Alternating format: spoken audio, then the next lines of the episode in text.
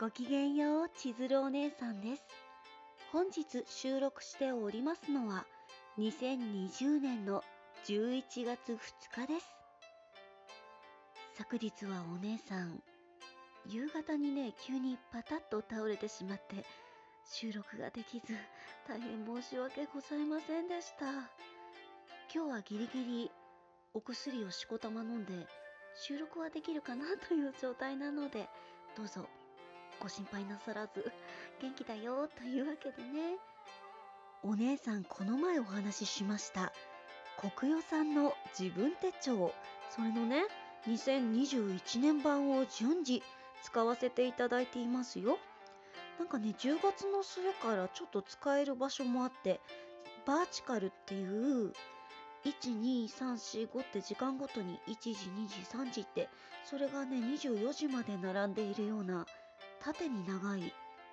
表みたいになってる日付で予定を書き込める場所があるんですよ。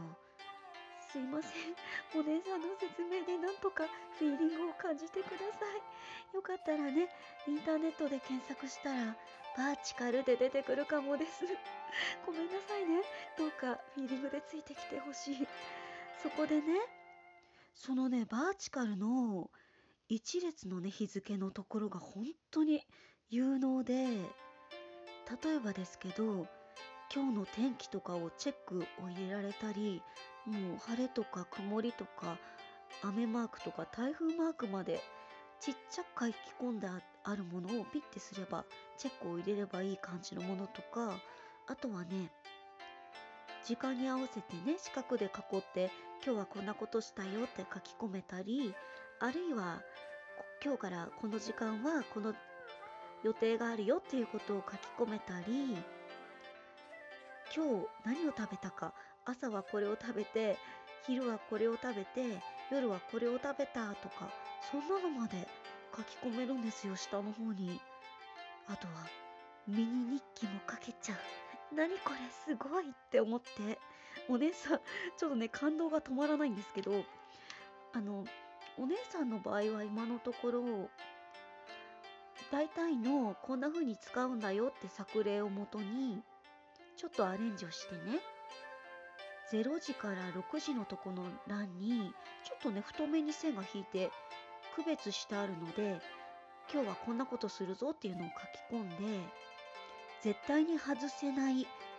今日はこれがあるよっていう用事とかは赤のフリクションペンで書いて実際にやったよっていうのは黒のフリクションペンで消せるようにねいろいろ書きまして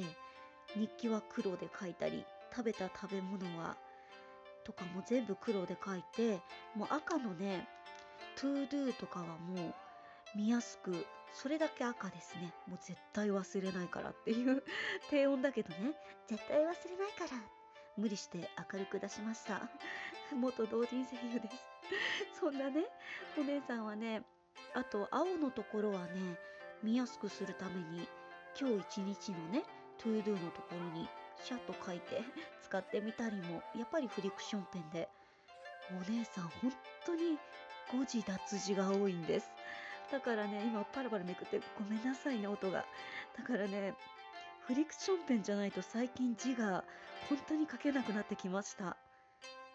もうさらっさらいける方が羨ましいですお姉さんもさらっさらいきたい髪の毛もさらっさらになりたいくせっ気なお姉さんでしたというわけで本日はここまでです。ここまで大切に聞いてくださって本当にどうもありがとうございました。今日があなた様にとってとっても素敵な一日になりますように。バイバイです。